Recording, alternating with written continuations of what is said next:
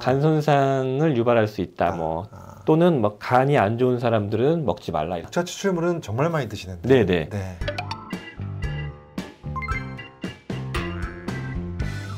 고마우신 구독자 여러분들, 오늘도 클릭해 주셔서 정말 감사합니다. 오늘 아주 특별한 분을 모셨습니다. 여러분들 다 아실 텐데 우리 저 유튜브 셀럽이시잖아요. 예, 아, 뉴셀. 예, 뭐 뉴셀. 네, 저... 오랜만에 듣는 뉴셀이네요. 약들약의 고약사님 모셨습니다. 네. 네. 네. 초대해 주셔서 감사합니다. 네. 어, 약사가 여기... 들려주는 약이야기 네. 고약사입니다. 네, 너무 감사드리고요.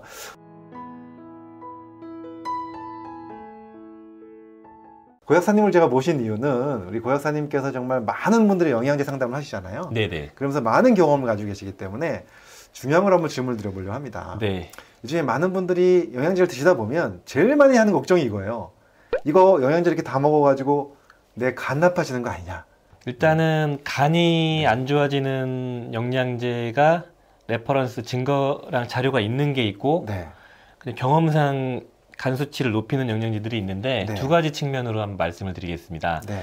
첫 번째로 주의하셔야 될 그 영양제들을 말씀을 드리자면 네. 어, 일반적으로 어, 복합 성분이 들어가 있는 것들이 간에 부담을 많이 줄 수가 있는 거거든요. 아, 한 가지 성분이 아니라 복합적인 보통은 거? 그렇습니다. 용량 의존적이고 음. 그 성분의 개수에 의존적으로 간 손상을 유발을 해요. 음, 그래서 네. 어, 특히 이제 주의해야 될 것들은 이건 네. 레퍼런스가 있다기보다는 네. 당연한 거라서 말씀을 드리는 건데 종합 비타민 중에서 네. 고함량의 여러 가지 생약과 허브가 믹스되어 있는 음. 특히 해외 제품에 보통 이런 것들이 많이 있거든요. 네. 그런 것들은 간에 부담을 많이 줍니다. 아... 종합 비타민인데 고용량 제품에 뭐 삼, 사십 가지 종류가 들어가 있는 그런 음... 제품들은 음... 섭취 시 주의가 필요하고요. 네. 어, 그리고 앞서 말씀드린 거랑 비슷한 건데 이 생약 들이 이제 정제가 안 된 생약들이 들어가 있는 보충제들이 어, 많이 있거든요. 네. 뭐 한약제도 마찬가지고 네. 그런 이제 동종요법을 하는 그 생약 허브류들도 간 수치를 확 올리는 경우가 많이 있죠. 어, 대표적으로 어떤 게 있을까요? 알로에 같은 경우도 이제 간 수치에 영향을 줄 수 있다는 이슈가 있고 네. 서양승마 같은 거 음. 그런 것들도 마찬가지고 음. 간에 영향을 안 줄 것 같은 뭐, 음. 뭐 블루베리, 빌베리 뭐 이런 것들을 막 복합적으로 들어가 있는 것도 간에 영향을 주기도 하고 아. 예측할 수가 없어요. 그래서 아. 특히 듣도 보도 못한 생약 허브가 여러 가지 믹스되어 있다 그러면 주의해야 돼요. 아, 일단은, 특정하진 않습니다, 보통. 음, 그러니까 일단은 너무 복잡하게 섞여 있는 것 좀 주의해야 된다. 네네, 뭐, 네. 뭐 명백하게 뭐 망치는 것 중에서 뭐 카바 같은 진, 음... 진정작용을 보여주는 허브가 있거든요. 그거는 네. 간 손상을 대량으로 일으켜서 사망자 케이스가 엄청 많습니다. 네, 그런 것들은 예측할 수가 없기 때문에 일반적으로 좀 검증되어 있는 영양제가 아니고 음. 그냥 이게 좋다더라 했는데 해외 제품인데 보니까 모르는 생약들이 많아. 음. 근데 내가 간 수치가 높거나 간 질환이 음. 있는 사람들이면 주의를 해야 되는 거죠. 아, 그렇죠. 물론 다 일으키는 건 아니지만. 네, 다 일으키는 건 아닙니다. 네. 그리고 이제 마지막으로 어, 간에 영향을 주지 않지만 네. 일반적으로 안전하다고 불리워지는 영양제인데 개수가 많고 네. 내가 먹는 영양제가 열 매까지야. 네. 이럴 때 예측 못하는 개인 특이적으로 발생하는 간 손상이나 간 수치 상승을 음. 어, 발생시키기도 합니다. 아, 네. 이런 게 이제 저의 뇌피셜. 딱 규정되어 있지 않고 네. 정리되어 있지 않지만 경험상 발생하는 네. 어, 간독성을 유발하는 영양제들이고요. 네. 이제 이번에 이제 말씀드릴 내용들은 이제 네. 레퍼런스가 있는 음. 미국에 있는 국립보건원에서 정리를 해놓은 것들이 있거든요. 네. 의약품과 이런 허브류나 이런 어, 건강기능식품 성분 중에서 간 손상을 명백하게 유발하는 음. 어, 그런 것들을 정리를 해놨거든요. 아, 네. 카테고리가 있어요. 카테고리 네. 에이부터 쭉 있는데 네. 카테고리 에이가 가장 다빈도로 간 손상을 유발하면서 네. 증거가 명백하다라고 이제 입증이 된 음. 그런 성분 중에서 세 가지만 한번 말씀을 드리겠습니다. 아, 예. 궁금하네요. 네. 카테고리 A죠. 카테고리 A입니다. 네. B, C까지 내려가면 되게 많은데 그냥 네. A 기준으로 말씀드리자면은 네. 네. 어, 첫 번째가 그 서양승마, 블랙호우씨, 갱년기 치료 개선 목적의 의약품이자 보충제 성분으로 활용되는 성분이에요. 음. 근데 요거는 그 약의 그 인서트지를 보면 써 있습니다. 아. 간 손상을 유발할 수 있다. 아. 뭐 또는 뭐 간이 안 좋은 사람들은 먹지 말라 이렇게 써 있을 정도로 네. 간 손상의 대표적인 어, 생약 음. 성분입니다. 네. 물론 이것도 이제 그 주치의나 약사분들의 그 관리를 받으면서 복용하시는 분들은 거의 음. 문제가 되지는 않지만 그렇죠. 이제 막 임의로 막 드시는 분들 네. 그런 분들은 좀 조심하셔야 되고요. 네, 네. 어, 보통은 이제 간 손상을 명백하게 일으킨 케이스들이 다수 있고 음. 사망 케이스도 보고가 많이 돼 있습니다. 어, 그래요. 네. 네. 그 케이스를 보면 오십이 세 여성분이 이걸 이제 고용량 천 밀리그램을 섭취하고 음. 대규모 이제 간 손상이 유발돼서 응급실에 입원을 하면서 아. 중환자실에 가서 간성 혼수까지 오고 아. 간 이식까지 받은 케이스도 있고 아. 어, 그리고 오십사 세 여성은 갱년기 치료 목적으로 어, 이걸 섭취했는데 네. 어, 육 개월 동안 섭취하고 음. 이제 급성 간 손상의 그 증상들이 발생됐는데 이 주간 그냥 먹었대요. 음. 그리고 나서 사망한 케이스가 있고 이 정도 이, 이게 이게 보고가 된 케이스입니다. 네.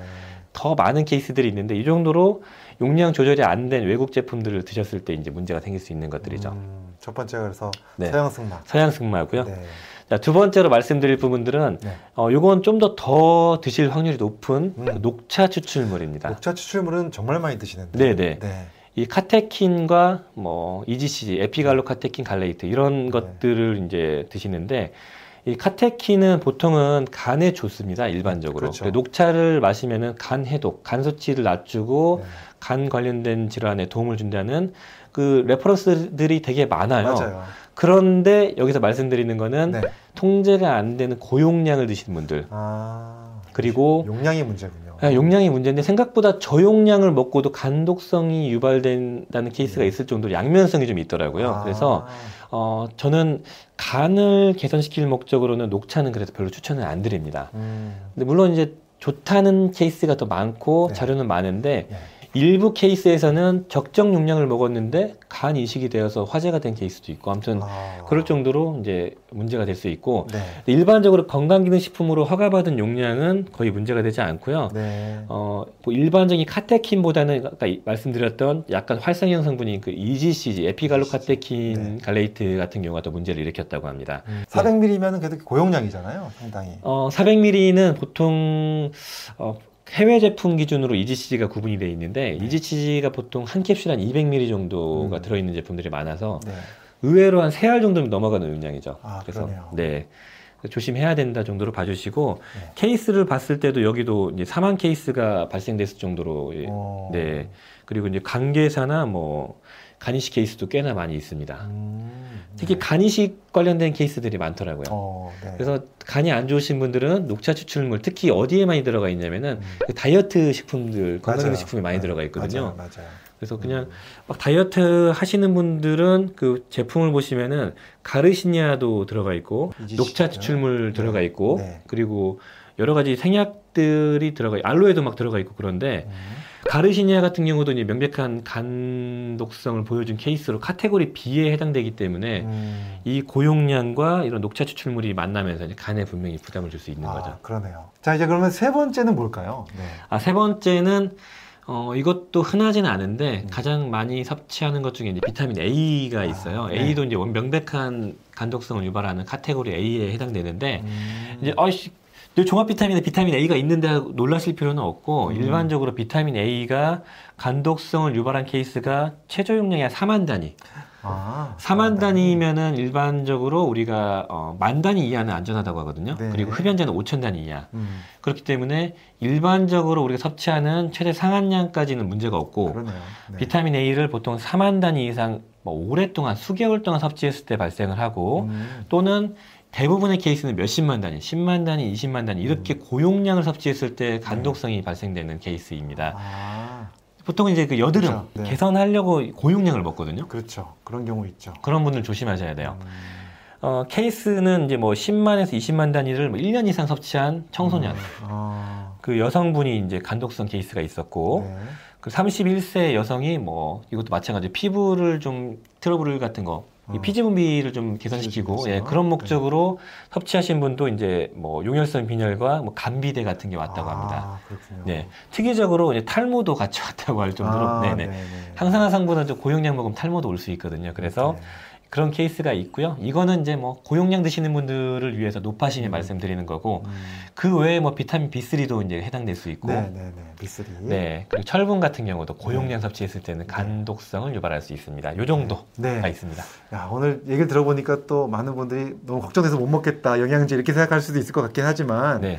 이것이 뭐 고용량인 경우에가 또 문제가 많이 되고 개인 특이적으로 대부분 개인 발생하고 특이적으로 발생하기 때문에 네. 다 그런 건 아니라는 거죠. 저는 그래요. 사실 영양제를 안 드시다가 처음 드시는 분들이 걱정하시게 되면 저는 꼭 드시면서 중간중간에 간 검사를 한 번씩 해보는 게 좋겠다. 네. 네, 이걸 이렇게 확인하면서 드시는 것이 좋겠다. 이런 말씀을 꼭 드리니까. 네. 그리고 네. 이제 간이 안 좋았을 때 전형적인 그 신호들, 음. 소변 색깔이나 황달 같은 좀 그런 그쵸. 것들을 네. 방치하는 경우가 있더라고요. 어, 눈 색깔이나 음. 손톱, 손 색깔 좀 보셔가지고, 어, 저 노란 것 같은데. 그런 거 좀 조심하셔가지고, 네. 좀 조금이라도 이상하면 바로 병원 가시고, 어, 되게 갑자기 막, 막 너무 피곤해진다. 너무 피곤하고, 이제 뭐, 어. 갑자기 살이 쭉쭉 빠지거나 아니면 그런 음. 병원 무조건 가셔야 되는 그렇죠. 거니까, 예. 네. 그런 걸 좀 아시면 좋을 것 같아요. 네. 그럼 이제 반대로, 그러면 이런 거는 간에, 간이 오히려 좋은 영양소, 또는 간... 조금 먹어도 괜찮은 영양소. 아, 네네. 네. 식물성 항산화 성분들은 오히려 네. 간에 좋은 것들이 많이 있죠. 네. 뭐 대표적인 게 당연하죠. 예. 네, 네.